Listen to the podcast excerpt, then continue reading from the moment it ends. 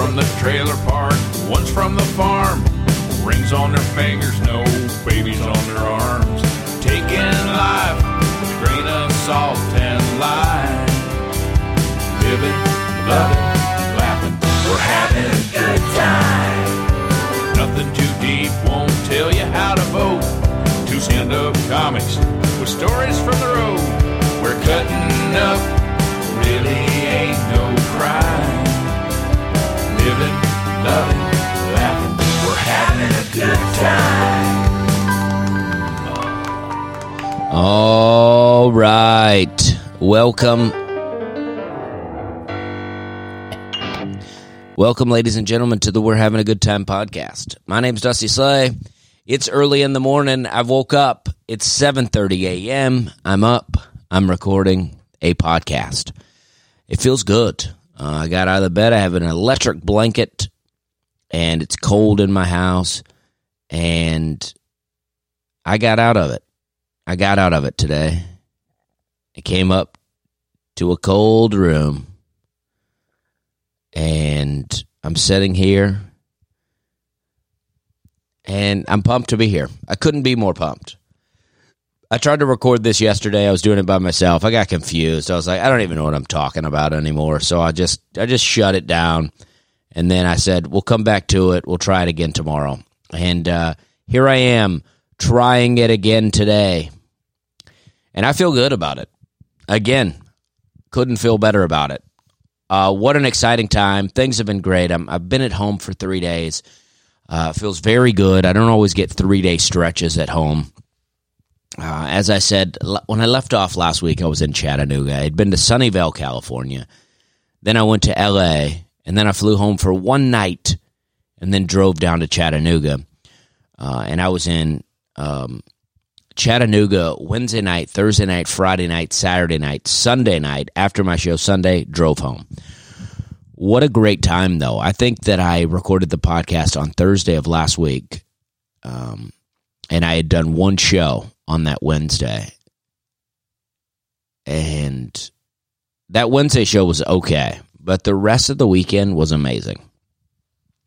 My best weekend yet in Chattanooga, and and my best weekend for several reasons. I mean, one reason being that uh, people are starting to come to my shows. I mean, for a long time, uh, I wasn't sure who was coming. You know, I was like, uh, I mean, there were some people coming, but um, um, but you know, uh, I don't know who they were. Right? They were just you know random people that were like, "We like comedy. We'll go see this guy. What's his name?" You know, uh, Steve Martin has a joke off his album "Let's Get Small" where where he's like. Uh, Oh, it's still five dollars to get in, right? Five dollars. People come to the door and they go, "Oh, five dollars? Yeah."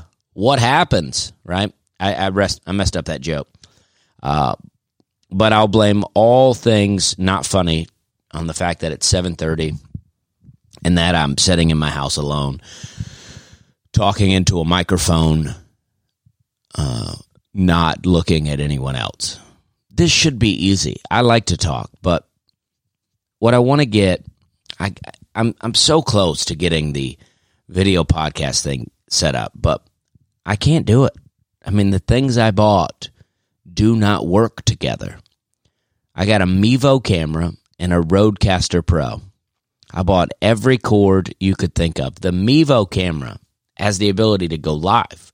So I can do live podcast while recording from the Rodecaster but but I just can't make them work together. So I can't get the good audio that I want along with the good video that I want. I'm gonna figure something out. It will happen one day, um, but who knows? I mean, you know, there's been, you know, potentially my podcast is to get you know taken up to the next level. Uh, I've had some conversations with some people, uh, and that will be great. But I, uh, on my own I mean, I bought all these things. I bought lights. I bought lights and I can't get any of the lights to work the way that I want. I mean, you know, I I click the button, they come on, it's bright, but I'm like, I don't understand. Do I need it this bright? I recorded a uh, on John Reep's podcast and I had my whole setup going and I thought, well, this will be great. I'll be able to you know, record into uh, my phone and I'll do it live. And I was using a different app and I, you know, kind of Skyped in, but I used an app called Zoom. And then my podcasting equipment wouldn't work with that app. So I don't know. It's tireless. I end up writing bad emails to people, uh, yelling at them in email. They don't know I'm yelling because I don't type in all caps but I'm I'm yelling at them and I I've threatened to send things back and people they don't care. They go, "Yeah, all right, great. Here's the shipping information. We'll take it back." And then I'm like all mad because I'm like I even told a guy I was like, "Wow." I was like, "I really just wanted you to tell me how to make this thing work. I don't really want to send it back. I want it to work well." And uh and he told me that the Rodecaster Pro is not designed to work with a Mevo. And I like the Rodecaster Pro. That's what I'm recording on right now. That's what it gives me these buttons to to do things like this. That that was is a little less dr- dramatic than I wanted it to be. I had it the volume turned down low. I don't have enough things programmed uh, I got you know I do a lot of things. I got a lot of things that I'm doing. So sometimes I'm I'm losing some quality on some things. My art teacher, who I wanted to talk about anyway, Mr. Conway was his name. Uh, he was my art teacher, and I took art in ninth grade with a different art teacher, Mr. Brantley. But then in 10th grade, I got switched over to Mr. Conway's class. So I did Mr. Conway's class in 10th grade, 11th grade, and then I did it twice my senior year. And Mr. Conway was really great. He had two expressions that I still remember. One was quality over quantity. He told us, he said, you know, once we got out of art one and out of art two, once we were on up into the next levels, he says, I want you to make quality artwork, quality over quantity. He said, I don't care if you work on one piece the entire year, as long as that piece represents, uh, you know, the quality that it should for spending that much time on it. And it really was great. And I, I feel like that that should be applied to comedy because we have so much comedy out there, but just not that much quality comedy. And then there's this thing, I mean, there's a, you know, I know that it's the money making machine out there that wants people like Bill Burr and Jim Gaffigan and, and I don't know, just name the popular person. They want them to put out a new special every year, one special a year. You got to put out a new thing. And it's like, to me, it's like, I, I, I find that um, when someone has time to marinate on a joke and they have time to really dig in there, then that the the comedy that comes out of that is so much better. I mean, you know, someone like Bill Burr is so funny that he can record a podcast every Monday, um, say GFY a bunch of times, and be hilarious. I mean, the guy is hilarious. There's no denying it. But I, I can't imagine like Jim, Bill Burr puts out an album uh, special every year. What if he put out a special every two years and worked on that special for an extra year? Like, how great would it be? I don't know. I mean, you know, there's no way to know, but I I like the methodology that that Jeff Mr. Conway has that is quality over quantity. And then another quote that he used to say to us was, You're only limited by your imagination. And I think even understanding what that quote means, you have to apply the quote to be able to understand what it means. You're only limited by your imagination, right? So when you're thinking about jokes, you're writing you're writing your joke and you write down the truth. You know, you, you you're like, all right, this funny thing happened to me, so you write that down. And then if the truth is not funny enough, then you have to add in some stuff, right? So you got to dig into your imagination and find what makes that funny. I mean, we're we're artists here. You know, we have to create art. And I just read an article. I wanted this article to be different, but the article was about basically. I always say cussing, right? I know people say swear words. Some people say cursing. I don't know if it's the uh, country background, my upbringing, but I always say cussing. So basically, her article was why does art have to have so much cussing in it? And uh, it was the F, F word and the S word, right? The F and the S. And that's what she said. That's in everything. And she used it over and over again. I mean, part of uh, what the article was was because I was going to read the article. Someone, I was talking to a comic a comic I met named Tyler out in Sunnyvale, California, and he we talked a little bit about comedy. And he was hosting, and and you know I I always request a clean host, clean feature, and that message never really seems to make it to the actual comics who will be performing with me. I don't know where that disconnect happens, but it never actually seems to make it to the comics themselves. So I was talking with him about being clean, and he was like, he was just, you know, he was fairly new, I think, and he was just like, I just don't have that clean a material. And I was saying, well, I, I said, you know, I said, I think there's some jokes that you have where all you have to do is just replace, you know, an F bomb with some other kind of word. And I said, if you spend some time thinking about what that word is, then, you know, that word might actually be funny. Like the joke that I have off the Making That Fudge album where I say uh, um, uh, a king size dookie, right? Dookie's still gross. And I stopped telling that joke because it's too gross to me. But dookie is a cleaner word than shit, right? So I could say, uh, you know, I'd eat a king size piece of shit, right? I could say that. But to me, it's not as funny as dookie and it's harsher. I want, you know, I want to present you with the joke without slamming it down your throat, you know? So, um, but, but, you know, there could be an argument made for, you know, piece of shit being funnier than Dookie. And I've, you know, I've called people POSs several times in my life. I was a drinker, but I've done it.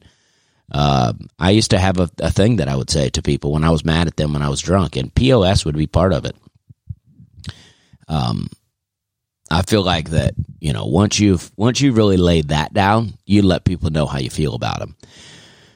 But I'm not doing that on, on with comedy. I'm, I'm just trying to tell jokes. So, and again, this is just my philosophy. This doesn't have to be anybody else's philosophy. If you want to say POS all the time, that's up to you. You do whatever you want to do. And I hope that you have great success with it. But we were talking, and so he really thought about that. He took took that to heart what I was saying, and he was reading this article and he sent it to me, and I was like, I was so excited to read it, and I was going to read it on the thing, but it's like a million f bombs in it.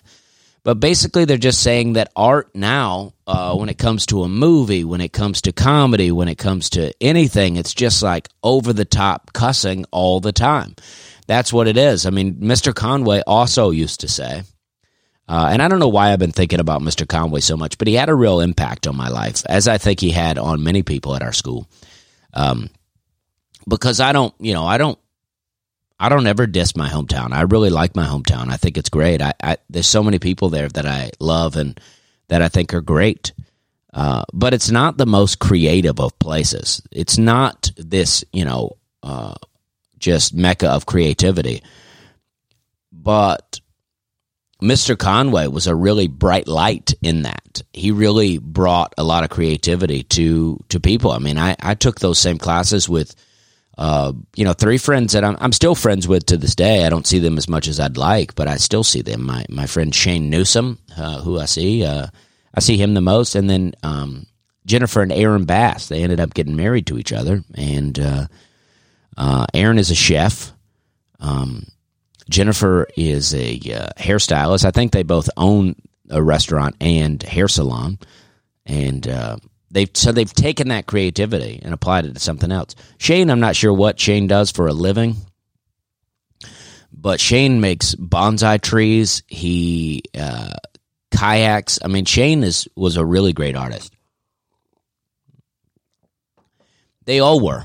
I mean, arguably, they were all better than me at creating art, but I've always been very creative. And I've started to get a little weirder on stage, and I'm really enjoying that. I'm bringing out the creative side. But I just think that comedy, he, he would say that people that cuss a lot, it shows that they have a limited vocabulary. And I think that's true. And because, you know, in the past, when I, I don't have the some great vast vocabulary, but when I was at the height of my cussing, I didn't have a great vocabulary. But then there's these articles that have come out on Facebook that have said people that cuss more, studies have shown that people that cuss more are more intelligent. So everybody shares those and they go, See, I told you. I told you all these F bombs I've been dropping was a sign of intelligence. But I, I looked at one of those studies and I scrolled on down to the bottom and I tried to find the sources for this study. And basically at the end, they were like, yeah, we really don't have any good sources. I mean, this is kind of a vague thing that we did. So don't buy into the hype of cussing makes you smarter. And then, you know, there is that. I mean, you know, I, and it's not to say that if someone cusses a lot, they're not intelligent. But you know, they there was an expression "cuss like a sailor" back in the day, and that was because you know these people. I don't know. They were they joined the military and they were off stuck on a boat with a bunch of dudes cussing at each other, and uh, you know no one cared. And so those three quotes I think could be applied to comedy today. We have uh, uh, quality over quantity. It, oh man, I mean, I'm going to try to get into this in a way. I got a couple of emails to answer as well. Um, and then I'll do where we've been, where we're going. I don't, I don't know if people care about that segment as much as I do, but it's got to happen. But quality over quantity. I mean, let's just think about this, right? You go to an open mic, and you got, you got three things that happen. You got the person that comes up, and they do the exact same jokes every single time. And then you got the person that comes out and does brand new jokes every single time. And then you have people that you can see working on things. Right? I mean, obviously there's other types. These are the three we're going to focus on. So there's the guy that comes out and does guy or girl. I just refer to everybody as a guy. And um, so the you got the guy that comes out and he does the exact same jokes every time. He doesn't change them. He doesn't work on them. It doesn't. He he had he did them his first time on stage. He got a mediocre response, and he was like, "That's what I'm going to do." This person, I think, more than anything, is just craving some attention, some companionship, and that's fine. But if you're that person, think about writing some new jokes because if you're looking for that companionship and that friendship that the comedy community can provide, because it can, it's such a great place for that. I mean, I've seen people that have come out to open mics for months at a time and they were never funny the first time they came. They never got funny, but the comedy community embraced them because they kept showing up. They kept showing up even after repeated failures. They just kept sh- showing up and, and they became part of the club. So imagine that's you. Imagine you're the comic that fails every time, but yet you're still being embraced by the community. What's it going to hurt you to try a new joke?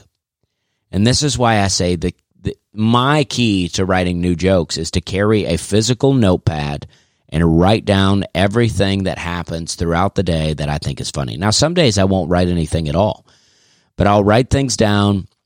And then when I'm when I'm going up to do an open mic or going to do a show where I feel like I can try some new things, I, I, I flip through that notebook and I see the ideas and I go, oh, yeah, I forgot about that. And then I'll go up and I'll tell that on stage. And that may or may not become a good joke or not. But I'm at least, especially if you're doing open mics every week, I mean, that is your safe space to try things. You know, you just have to get into the attitude and the mindset that you're going to have a lot of failures when it comes to jokes, but you have to be able to see what's working and what's not working so that you can work and change it. And that's why I say it's great to have a friend that you can talk to about it, you know, and it's like I, I know so many comics that love to talk to new comics about jokes. I mean, two comics in particular, Brian Bates, uh, Chris Buck, who I just worked with, they love talking comedy. I mean, me and Chris Buck, we worked together in Chattanooga this weekend. I mean, we talked so many jokes, and it was great. I mean, my jokes improved throughout the weekend just talking with Chris about the jokes. So, but this is what, if you're a brand new comic, uh, to me, this is the most frustrating thing is that if you're the comic who does the same jokes every week, uh, no matter what, and then I say to you, hey, you know, would you like to write? Or you say to me, would you like to write? And we get together and we take those premises that you have and we write them and we change them. And then you go up and you tell those and you get better laughs. But then the next time I see you, you're back to telling those jokes the same old unfunny way. Then it's like, all right, I'm done. Right? Because yeah, I can't help you if you can't recognize when the new way is funnier than the old way. Now, some people will say, "Well, I like I like that joke, and I like the reaction that I get." And if you're the reaction that you get off the joke the new way is a worse reaction, if the new way is a better reaction than the old way, but you like the reaction of the old way, meaning you like the worst reaction, you like the reaction with the least amount of laughter, then that's not good. You're not going to, chances are you're not going to be successful at writing jokes if if you prefer a reaction with less laughs than a reaction with bigger laughs. Now, granted, if that new laugh is off some hacky, cheesy premise, right? Like I hate a Walmart joke, right? I had a Walmart joke in my act in 2015 and I hated it.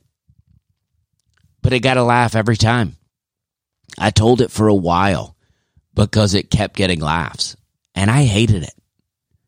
Um, but it was all part of the process, right? So we're you're all learning. You're telling jokes, you're you're writing jokes. Sometimes you're going to have a joke in there for a while that you hate. I got a credit score joke that I told for a while. I hated it, but I told it because I liked the callback that it provided for me. So, you're that guy.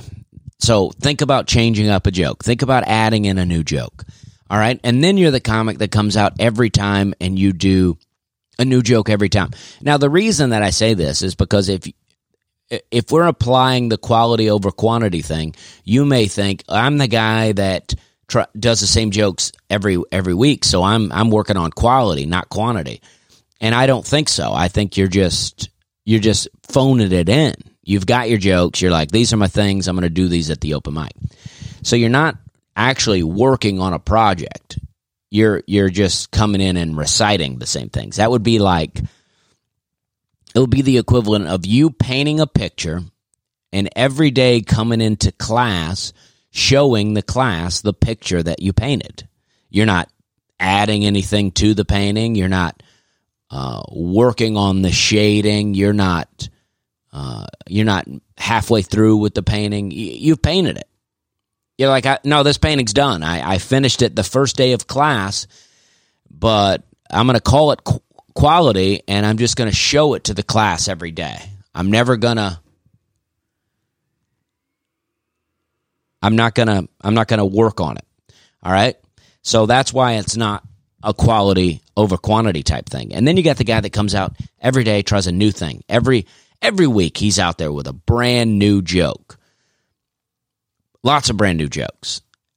And in, and unless those jokes are smash hits, then um, you got to slow it down. I mean, if you come out every week, you got smash hit jokes. There was a guy uh, for a while that I would see. He moved, but I mean, uh, Josh Wagner was a guy here in the local scene. Every time I saw Josh, he had a brand new jokes, and it were hilarious. I was like, "Wow, that's amazing." It's upsetting, but amazing. And um, you know, so and, and unless you're that, uh, you're going to have to slow it down a bit, you know. And it's like I know that if you're in a small scene and you're seeing the same comics every week, that you're like, ah, I don't want to do the same old jokes because also people hearing the same jokes are going to give you, you know, a, a, a, the lesser reaction than the joke deserves because they've already heard it, especially if it's a misdirection or something like that. So that's so then there's then there's the next one. There is there is the the art of working on the joke. Coming out with a joke, getting a mediocre response, saying, okay, what can I do now? What can I do now to make this joke work the way that I want it to work? What do I need to do to it? And that is the quality thing. I hope that makes sense. I mean, because I, I got myself tangled a bit in a web there, but I just think that there, you must be working. I mean, because Mr. Conway's philosophy with painting is like, yes, if you're going to work on a painting all year, then I got to see you working on it. I got to see the the work going into it. Otherwise, I'm going to need you to produce a few things. You know, and I always did well in that class. But I'll be totally honest. Sometimes in art class, the ideas that I ended up creating were not totally my own. I am, I am, a, I, I think I'm very good at observing and listening and taking things in. And if someone, and if I have a grain of an idea and someone gives me a suggestion, oh man, I can run with a suggestion. I mean, I can, because, you know, it's like, I just think sometimes, you know, like, what are we trying to do? What's what's the point of what we're trying to do? Because if we're just, you know, I'm just trying to create good things. So I'm not overly concerned if it was 100%. You know, I don't, I don't mean I'm taking things, but I mean if someone throws a suggestion my way and I enjoy that suggestion, I'll run with that. I mean, Mr. Conway gave me several suggestions and I just ran with them. And I'm not sure that he know, knew that or didn't know it, but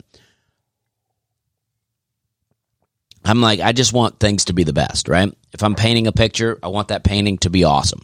It's never going to be the best, right? I'm never going to be a better painter than uh, than Leonardo da Vinci if he was a painter. I don't not exactly sure what he did, um, but you know, I'm never going to be better than that. I'm never going to paint better than Picasso, right? So.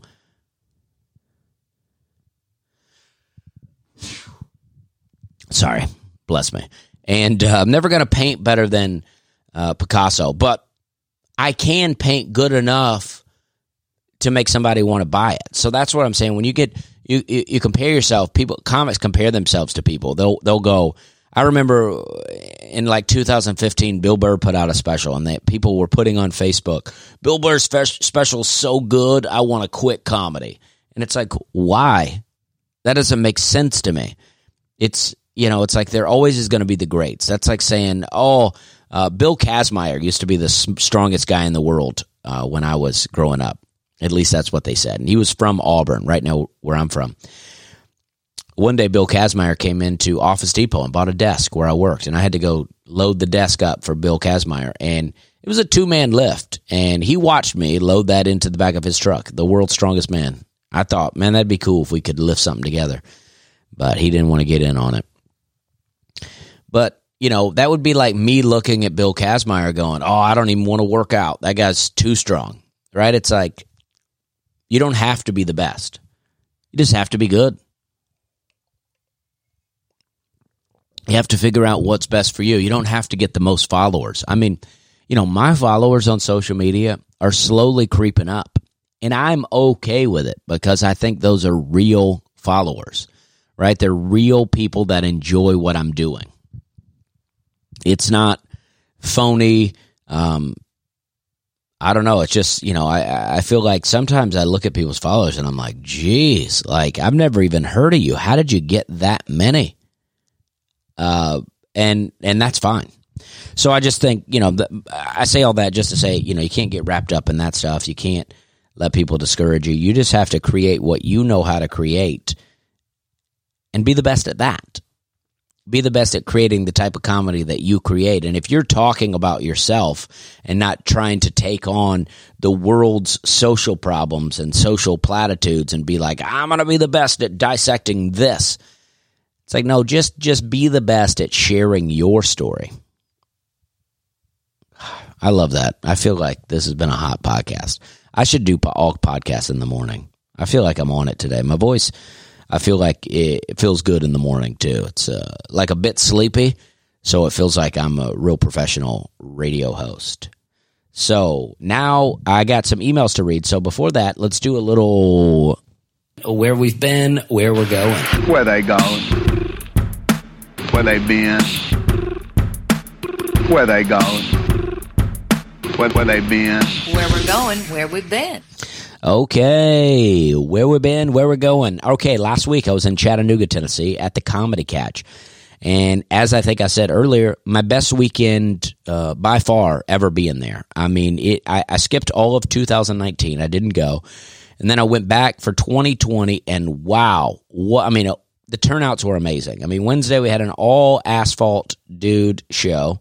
I mean, the whole audience was just people that uh, were training to sell asphalt and then and then it you know and that was a great show honestly. I mean it was as good as it's going to be for a bunch of dudes.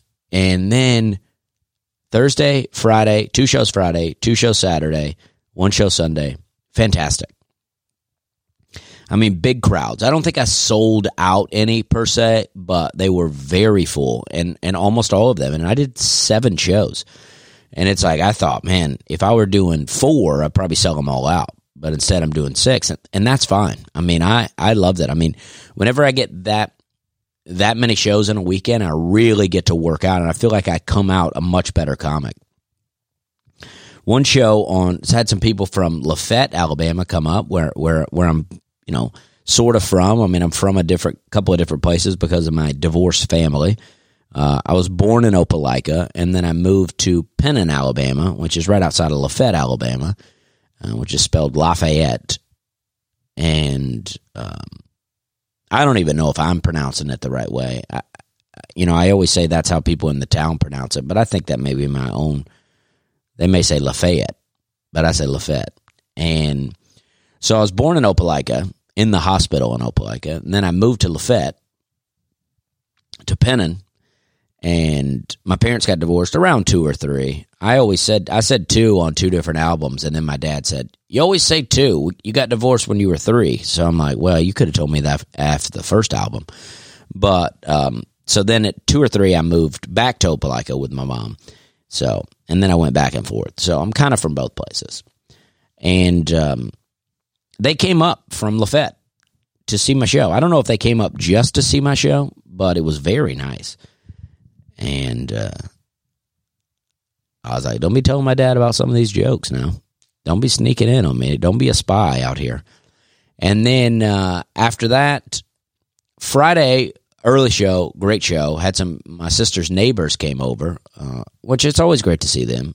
Uh, Sean is his name. I called him Justin, and he knows my sister and my nephew. And I said, uh, I said, "Oh yeah, great to see you." And I was like, I was very confident in his name. I said, "Justin." And he was like, "No, that's your nephew's name." And I was like, "Oh, okay, that is right."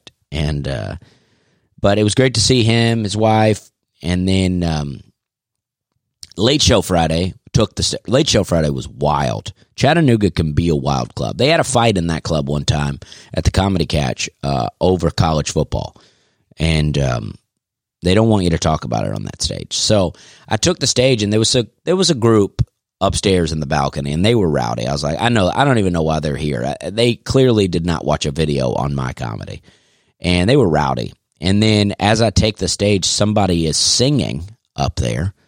So I, I, I you know, I let the staff know that someone's singing upstairs. And Danielle, Danielle, uh, co-owner of the club, Danielle Alfano goes up, takes care of the situation, I don't really hear anything out of them the rest of the time. But the Alfano family that runs the club has been very nice to me. They've really, um, really been a big supporter of mine, and I appreciate them. Michael Alfano, who runs the club, been very supportive. I don't think he really got my comedy the first two times that I featured.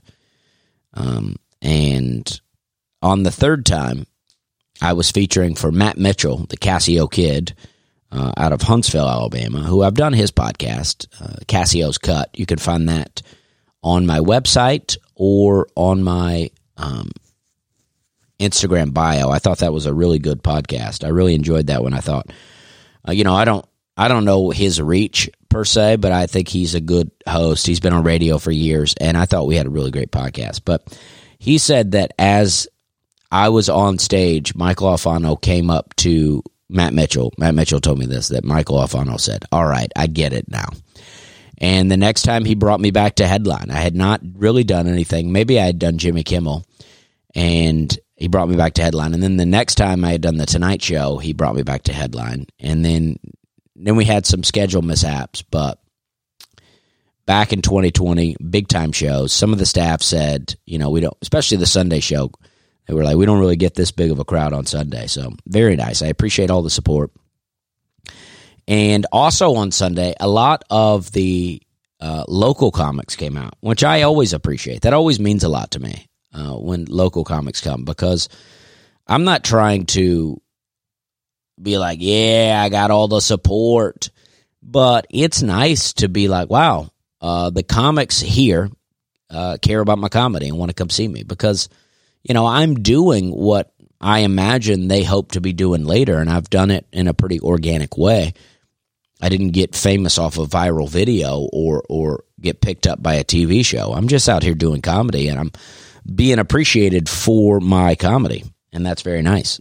And uh, I thought that it was great. I mean, my, my family came. My sister lives in Cleveland, Tennessee, which is just outside of Chattanooga. So we went to eat lunch with them on Saturday and went to my sister's house for a bit. But we went to eat at a restaurant called Jenkins, um, which is um, a pretty country restaurant, but pretty popular. Very, it was hopping. And my waitress knew my name. She knew who I was. She was like, I've seen your show a couple of times. She said, We're having a good time. And we high fived. And then my family loved it. And uh, my nephew ordered chicken finger platter, and she told him it would be five chicken fingers. And then you know what he did? He got six. And I think that's because I was there. I think I got the chicken finger hookup. I think people are like, ooh, that guy likes chicken fingers. We know that he does because he talks about liking chicken fingers. Let's give him an extra one. And it was great. I had a hamburger steak, and uh, Hannah had a fish and chips. I don't think she liked that fish and chips. It didn't look that good, but the hamburger steak was great. And uh, and and then it was just great. And then my sister, my brother in law, uh, my brother in law that came to pick me up from jail in a dump truck, he came and that sister, and um, they brought like 18 people. It's really great. Oh, and then I also saw um, uh, a couple of friends from Hyman's, uh, Kevin and Christina Sheely, uh, some of the earliest people I worked with at Hyman's. I mean, that were some of my the old Hyman's crew. I worked there twice, and they were part of the drinking era. She said her last memory of me was when I came to her uh, Halloween party, and that would have been, uh, I don't know, probably 2010 or 11, uh, and w- maybe even earlier than that. Maybe, oh gosh, maybe like 2007 or 8. Nevertheless, what a embarrassing Halloween party for me. It started off so great. It ended so badly. I just got too drunk and I yelled at some people and I was dressed as uh, Johnny Depp from Pirates of the Caribbean and somebody told me that a, like a fat version of Johnny Depp, and uh, I went to the dark side, as we used to say. And uh, okay, so and speaking of that, my friend Eddie McCoy stopped by my house. He was in Nashville, and we were supposed to have lunch, but I ended up sleeping late. But he stopped by the house on his way back to Charlotte, and me and Eddie used to work together at Hyman's, and we used to talk about going to the dark side. That's what we would call it when we would get drunk and everything would be fine. And then suddenly it was not fine. We would call that going to the dark side. And that's when, you know, we would get mad at people or we would black out and do stupid things and um, not know why we got so upset. We had a, uh, a lot of emotions and they would come out when we were drinking. And uh, we both went to the dark side many times. and it's not a fun thing. I mean, I don't know. It is kind of fun. Uh, you just have to get into an attitude, and you have to get used to it. But um, so, where I'm going, I'm going to Syracuse, New York this weekend to the Funny Bone. I haven't been there since 2015. Actually, I did one guest spot somewhere in between, probably 2016, but a- an actual weekend, I haven't been there since 2015. I was there featuring for Michael Winslow from Police Academy, the guy who makes all the uh, noises with his mouth. And that's a weird show. I actually found Michael Winslow to be a very nice guy, but that's a weird show that he puts on. I mean, he he just does a lot of sounds. It's a shame that he didn't get more movie roles other than I think Police Academy and Space Farce, I think is what it was called. And because what a unique thing that he does. But what what do you even do with that, I guess? I mean, it's like you get super typecast, but I just thought there could have been more that they could have used him for. But I liked him. He was very nice. And uh, that weekend, after that weekend, I went up to Canada and I started dating my now wife, Hannah Hogan. So uh, it's exciting to go back to Syracuse and, uh, you know, just kind of hang out. I had a lot of cigars the last time I was there. I used to go to this little gas station corner store down there. I don't know what it was, but they had a couple of cigars in a case. And it was warm enough to where I'd just go get a cigar and then sit out on this little patio and uh, smoke cigars and listening to country music. It was a great time. All right, so that's the where we've been, where we're going. Look for me in Syracuse, New York this weekend. It's going to be a great time. If you don't come, you're missing out. All right, so now I want to get to these emails. I had two emails, and one is um, about a guy. He gave me a lot of compliments. And then he says, We've messaged back and forth a bit through Instagram and have discussed your we're having a good time methodology. And then he puts in parentheses, if you want to make it sound fancy. You said part of the cause behind this is to help people live happier lives. This could be a subject matter on your podcast, right? This spans across all of your listeners, I would assume. I don't quite know how you would go about this, to be honest, but maybe there is a way to expand on this concept and make it a segment with some of the podcast. Discuss your outlook on things and situations, take in the small things, and learn to appreciate and have gratitude. Um, yeah, I mean, you know, I think that you know some things could be made deeper than they actually are, uh, and I don't think hundred percent that we're having a good time is is some deep, uh, you know, has some deep meaning behind it, but, uh, but it, it, it's a simple thing that I'm just like. I just want the audience to know that I'm having fun no matter what, no matter how this goes. I'm having a good time, and I want you to be having a good time because that is what my comedy is all about. I'm not trying to change lives. I'm not trying to um, teach you anything on stage. And and the only thing I'm trying to teach on uh, the podcast is how to do comedy in a way that makes you feel good and how to feel better about yourself in general. Right? I mean, it's so easy to get discouraged and it's so easy to get beat down out here because life is full of obstacles. But so much of life is just how you react to it. I mean, it's like if you lose everything, that's a bummer. But are you going to be able to pick yourself back up? Are you going to be able to handle it and go, you know what?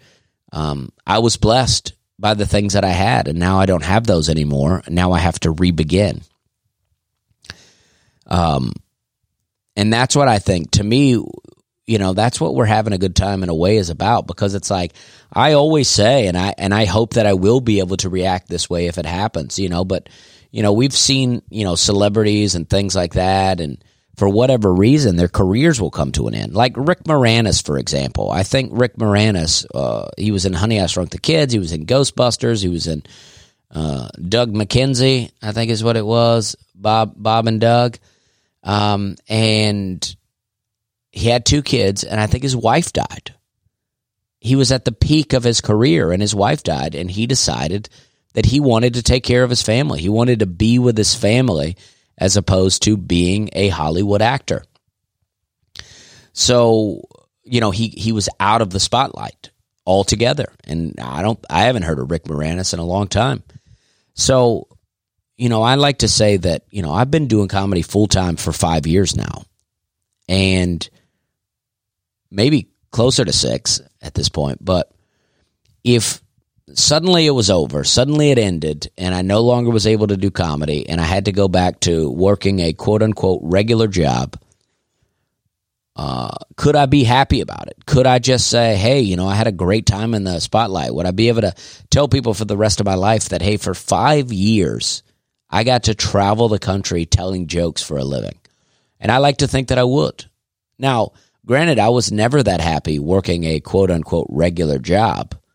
But if I had to do it again, could I do it now with the memories that I have of doing comedy? I don't know. I like to think that I could, but who knows? But we all we you know you don't have to because one path is ended doesn't mean that you can't start a new creative path. So I don't know if that's what you're looking for in this email, but I mean, you know, when I used to a lot of times when I would be doing comedy, whether I was featuring or headlining. I would walk out into the audience and there would be 12 people sitting in the crowd. And I would go out and I would go, Who's pumped? Right. And then one person would clap and I'd go, All right, one person. And then that would usually get a laugh from the audience.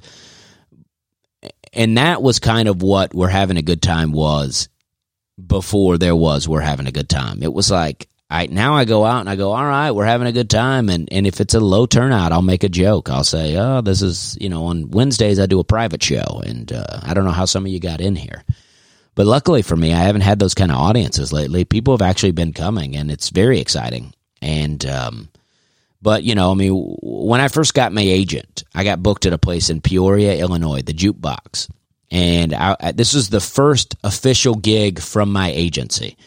Um, and I was so excited because I was like, man, things are changing. Life is turning around. These crowds are going to be popping. I mean, how could they not be? I've been on Jimmy Kimmel Live. I've been on The Tonight Show a couple of times. How could they not be popping? And then I show up and there's six people in the audience, and two of them are people that I used to work with at Hyman's who haven't seen me in years. And I was like, oh man, but what do you do? Are you going to get down about it? Are you going to go, hey, I'm getting paid to do comedy. These six people came to see me. And that's what I did. I put on a great show for them. It was amazing. I had a great time. Um, and now, and that was really the only gig that I had like that since I've been with my new management and agents. And, and, and, and, um, so you're going to have a lot of those. That's, that's the point. And, um, so I got some emails from people thanking me for last week's podcast. But then I got this email, and I again I don't know if that we're having a good time philosophy uh, thing helps at all. I don't know, but all right. So I'm going to read this podcast, or I'm going to read this email, and some people out here may relate to this. I don't know, um, but then I'm going to try my best to give an explanation to this. I think people will enjoy this. I've been listening to your podcast a bunch, and it has been so helpful. Uh, if you're still open to discussing listener topics, I know you've touched on this a few different episodes, but I would be so delighted to have a whole episode devoted to bombing and making mistakes on stage and how to not just beat the crap out of yourself and stay positive. I don't want to ruminate too much on the negative or anything, but it's just so, so helpful to me whenever I hear stories about that from people who I know are very talented. Well, thank you for that. I appreciate that. Uh, that's paragraph one. As I'm reading that, I've realized that I've waited to minute 50 of the podcast to uh, do what you've asked and devote an entire episode to this. So uh, we won't be able to do that, but I will talk about it more, and I will talk about it for a bit here. The email continues. A rough show is, someti- is something that everyone will experience, but it can be truly debilitating. I've been fortunate to have really awesome opportunities for the amount of time I've been doing stand up. But almost every time I have a show, the next day I cannot stop screaming at myself and am just completely destroyed by self loathing. Even if I do well, there seems to be no end to the things that I that can be picked apart. Um, you're not alone there. I want you to think you're not alone there. I, it never is quite that bad for me, but you're not alone there. Uh, and I'll continue. I'd love to possibly hear about the way it feels at different stages, bombing in the beginning versus bombing as a professional, and how you might process that differently. I know that the best thing to do is to keep getting up and work hard and write more and accept that this is part of the process. But it's all just so incredibly embarrassing. And sometimes I want to take a break until I've written tons of jokes that I don't hate. However, I started comedy a bit later in life than most, and I know that getting comfortable on stage is also very important. And often ideas or new tags will come from improvised moments. So I don't want to bench myself for too long and let opportunities go by. I want to make sure I'm not robbing myself of the fun that I felt when the stakes seemed a little lower. Anyway, this is a long message, and if you feel like you've covered this already, totally fine. I appreciate your insight and honesty. Well, thank you for this email. Um, uh, bombing is not easy. Uh, and I'm just gonna I'm gonna just be honest right off the bat. I mean, fortunately for me, it's not something I've experienced a ton. Right? I don't I don't bomb a lot. I do shows that don't go particularly well, and I have bombed, but I don't bomb that much, especially anymore. And I think a lot of that is because I've developed the type of style that will help me to be able to not bomb. And I don't know if that makes sense, but I hate I hate it. I mean, I I in the early days, I, I started comedy. I started comedy at a date before the time that I say I started comedy. And this is the reason why. I mean, honestly, you could make several arguments to when I started comedy, but I did my very first stand up show in 2004, right? And it went well enough, right? And I was like, wow, that was really fun. I want to do that again. But I was so incredibly nervous back then. I just could not beat the nerves. I just would get so worked up about it. And then I would I would put so much pressure on each individual show. I would be I would invite a bunch of people. I would invite girls that I liked because I was like, "Oh, this is my opportunity to really show them that I'm funny and that I can do this on a stage and and that when it didn't go well, it was crushing because I, I had so much riding on this, this show. And when it didn't go the way I wanted, even if it wasn't a total bomb, uh, it would just crush me because I had too much going on. I had too many jokes memorized. I was wearing overalls. I had invited a bunch of people, and it was probably my only show for that month. So it all meant so much. I put too much on it. And then when it didn't go well, I just I would just be crushed. And eventually I ended up quitting. I was like, ah, I'm doing one show a month max and uh, they're not going the way I want. I don't even know why I'm doing this. Right? So when I came back to comedy in 2008, I went out, I did a show, and that show went incredibly well. And I thought, well, man, I got to get back into this. I want to do this again. So I started doing a little bit here and there, but I, I decided I was like, what I need. And I was sitting in a bar, the Upper Deck Tavern in Charleston, South Carolina, having a beer. And I said to my friend, I said, what we need is a place that we can do comedy every week. And I didn't know it, but I was sitting right next to the owner of the bar. And he said to me, he said, Here, do it here. every Monday. And apparently they were doing open mic every Monday. Like you could just come and take the stage and do whatever you wanted to do. So I just took that as the opportunity to take over that open mic. There was no money involved. They ended up giving me a little bit of a bar tab, but there was no money involved. And I just took over. I just said, all right, if the open mic starts at eight, I'll be here at eight. I'll be hosting it. And that's what I did for like the next year. I hosted an open mic every week at the Upper Deck Tavern in Charleston. Now, the Upper Deck Tavern was exactly what it sounds like. I mean, the, the door to the bathroom wouldn't lock. There was a there was a toilet and a urinal, no stall. The door wouldn't lock. So there was no pooping in there. I mean, you could do it. I, I know a couple people that did, but it really was not the place. The entire bar smelled like urine unless they were burning incense in there, and then it smelled like incense and urine. And it was full of hipsters and full of people that hated comedy. And it was the perfect place because we loved it. We hung out there anyway. So we would stand up in our little corner of the corner of the room and we had a little section where if we had enough people in there, we would get a bit of an audience. Otherwise, it was just loud people talking that didn't care about comedy. And on that rare occasion, everybody in there would be paying attention.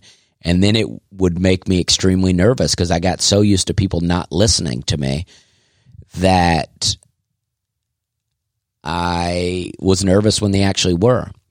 But that repetition, being able to get up on stage every week like that, helped me to get better at comedy. That's why someone that lives in New York, LA, Chicago, cities like that, Atlanta, they can get up on stage multiple times a night, every night, and they get over a lot of things.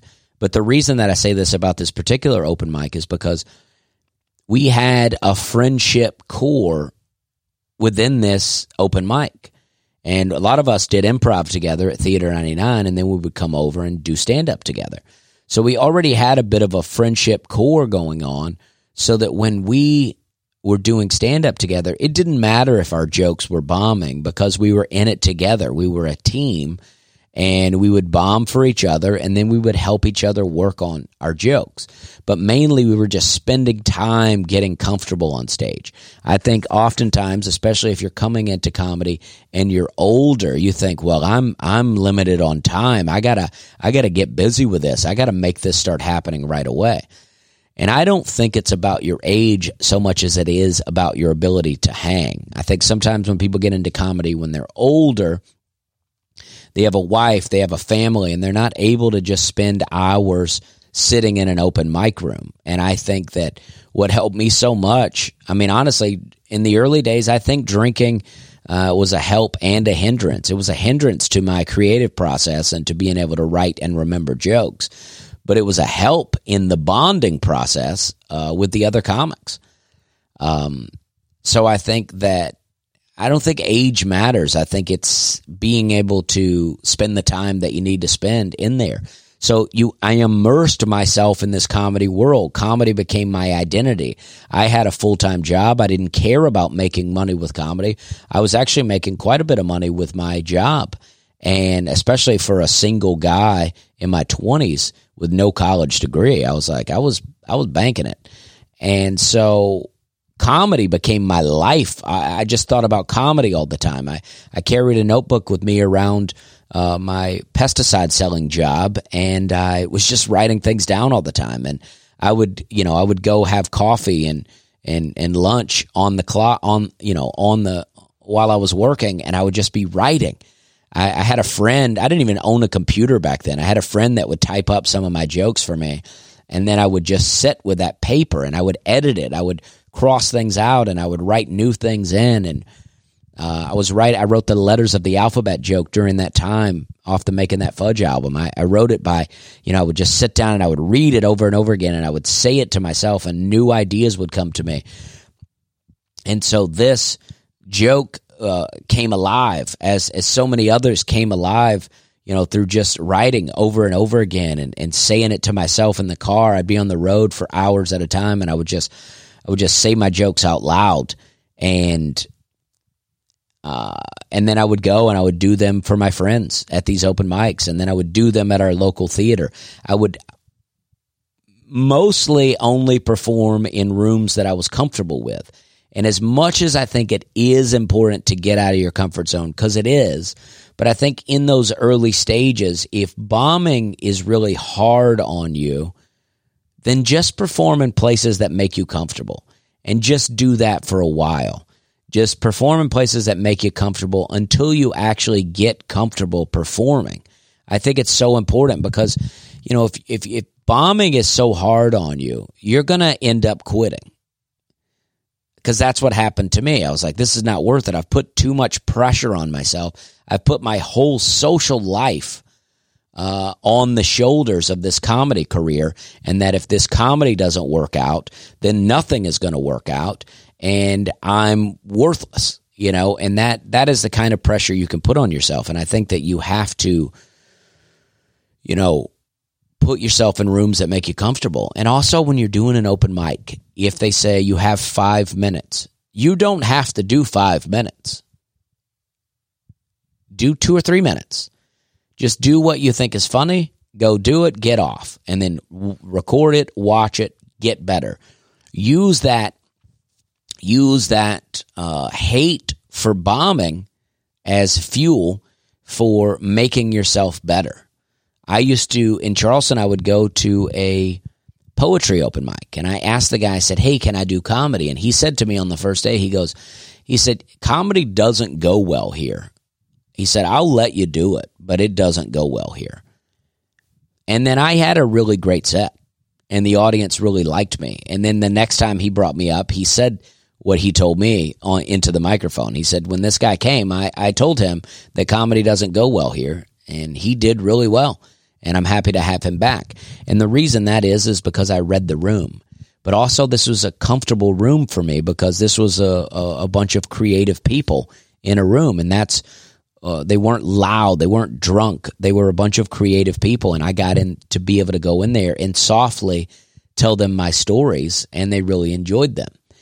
So it's like finding rooms that make you comfortable. Now, you can't stay in this place forever. You can't stay in this ultimate comfort zone because you're never going to get better. You're going to have to start drifting out of there. But for a while, I mean, it took me a really long time to get comedy figured out. I mean, some people will see older videos.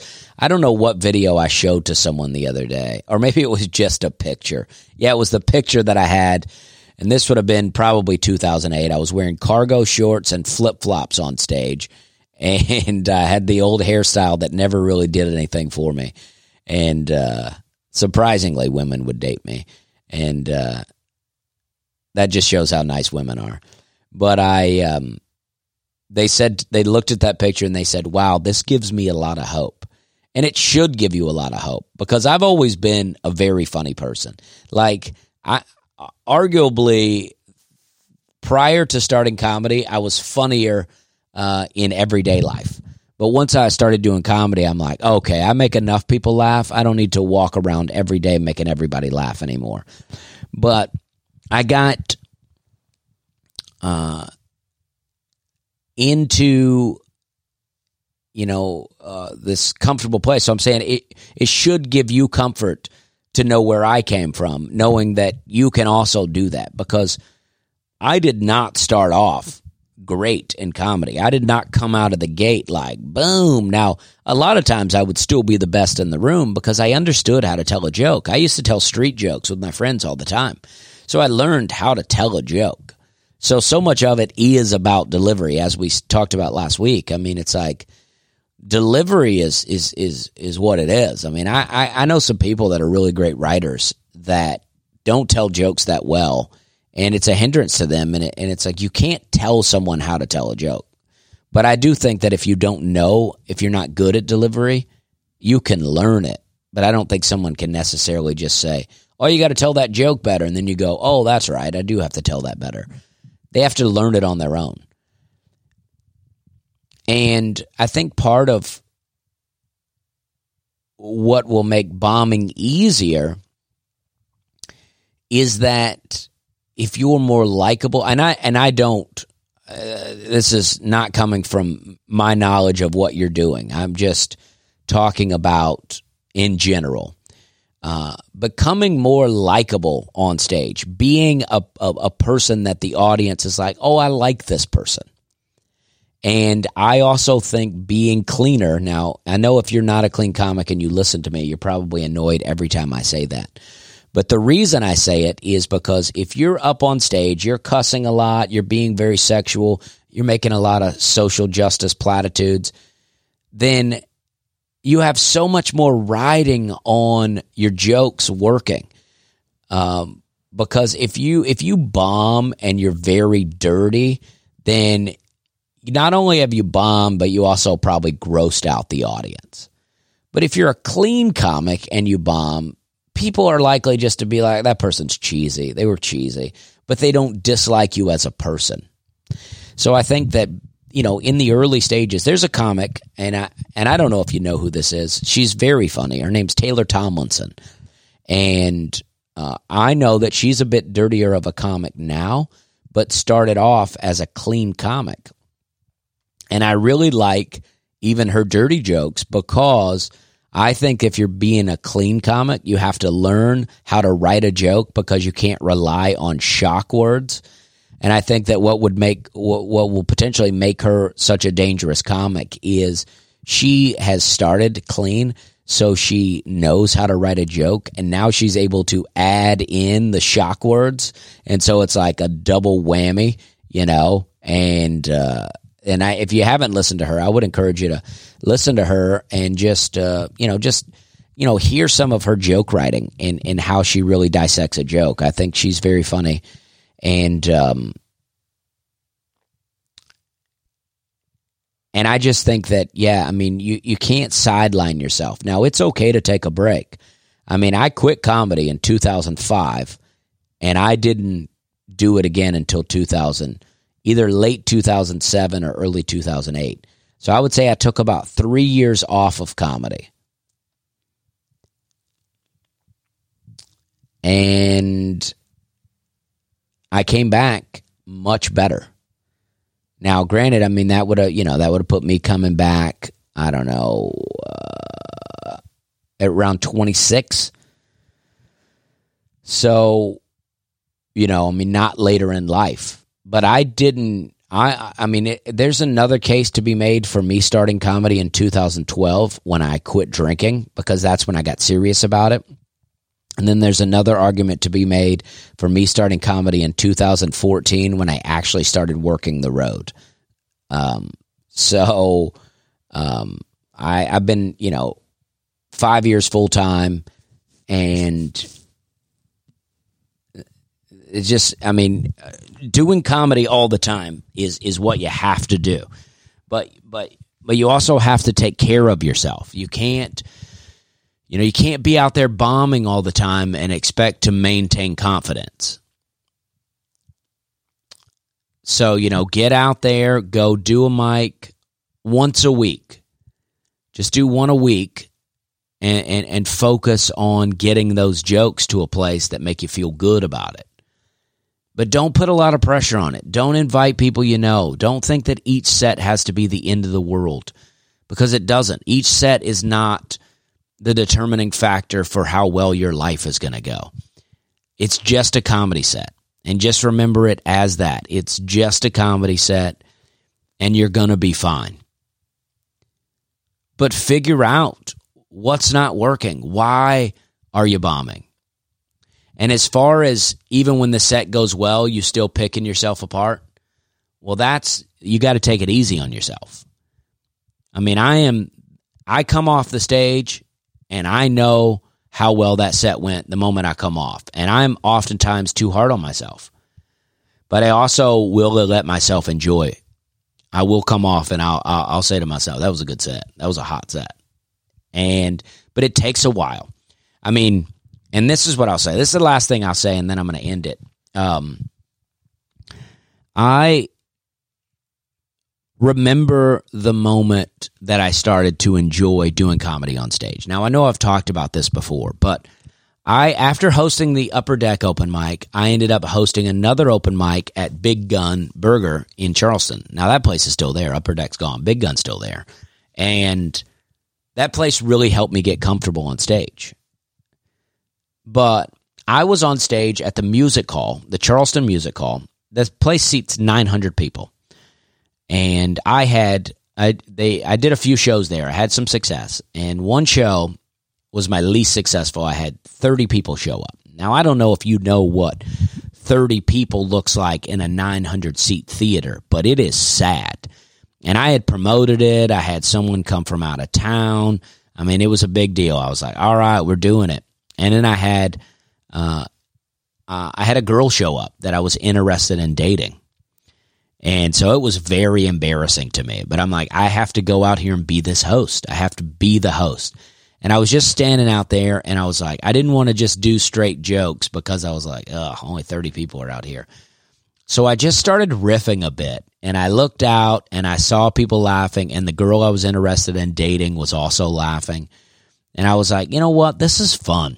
I'm having fun up on stage doing comedy. Prior to that, it was like I write these jokes, I memorize these jokes, I go out there and I tell them. If at the end of the night those jokes were good, I feel good.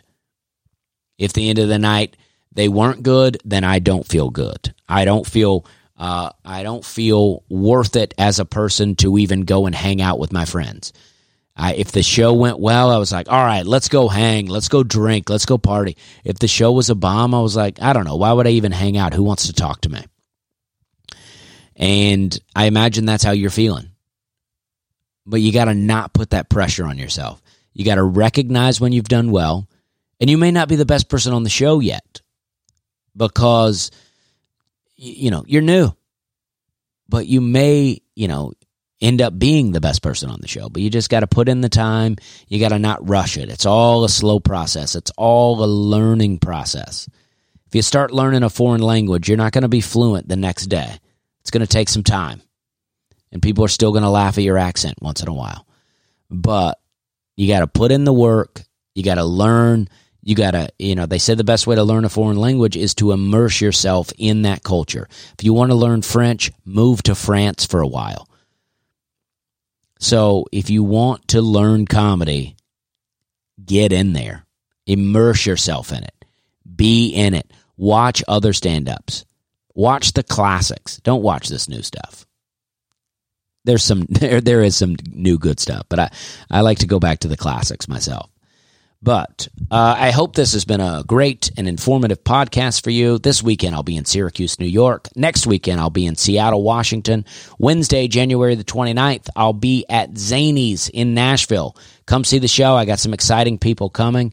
Uh, thank you very much. Thanks for tuning in. I hope this has been fun. We're having a good time.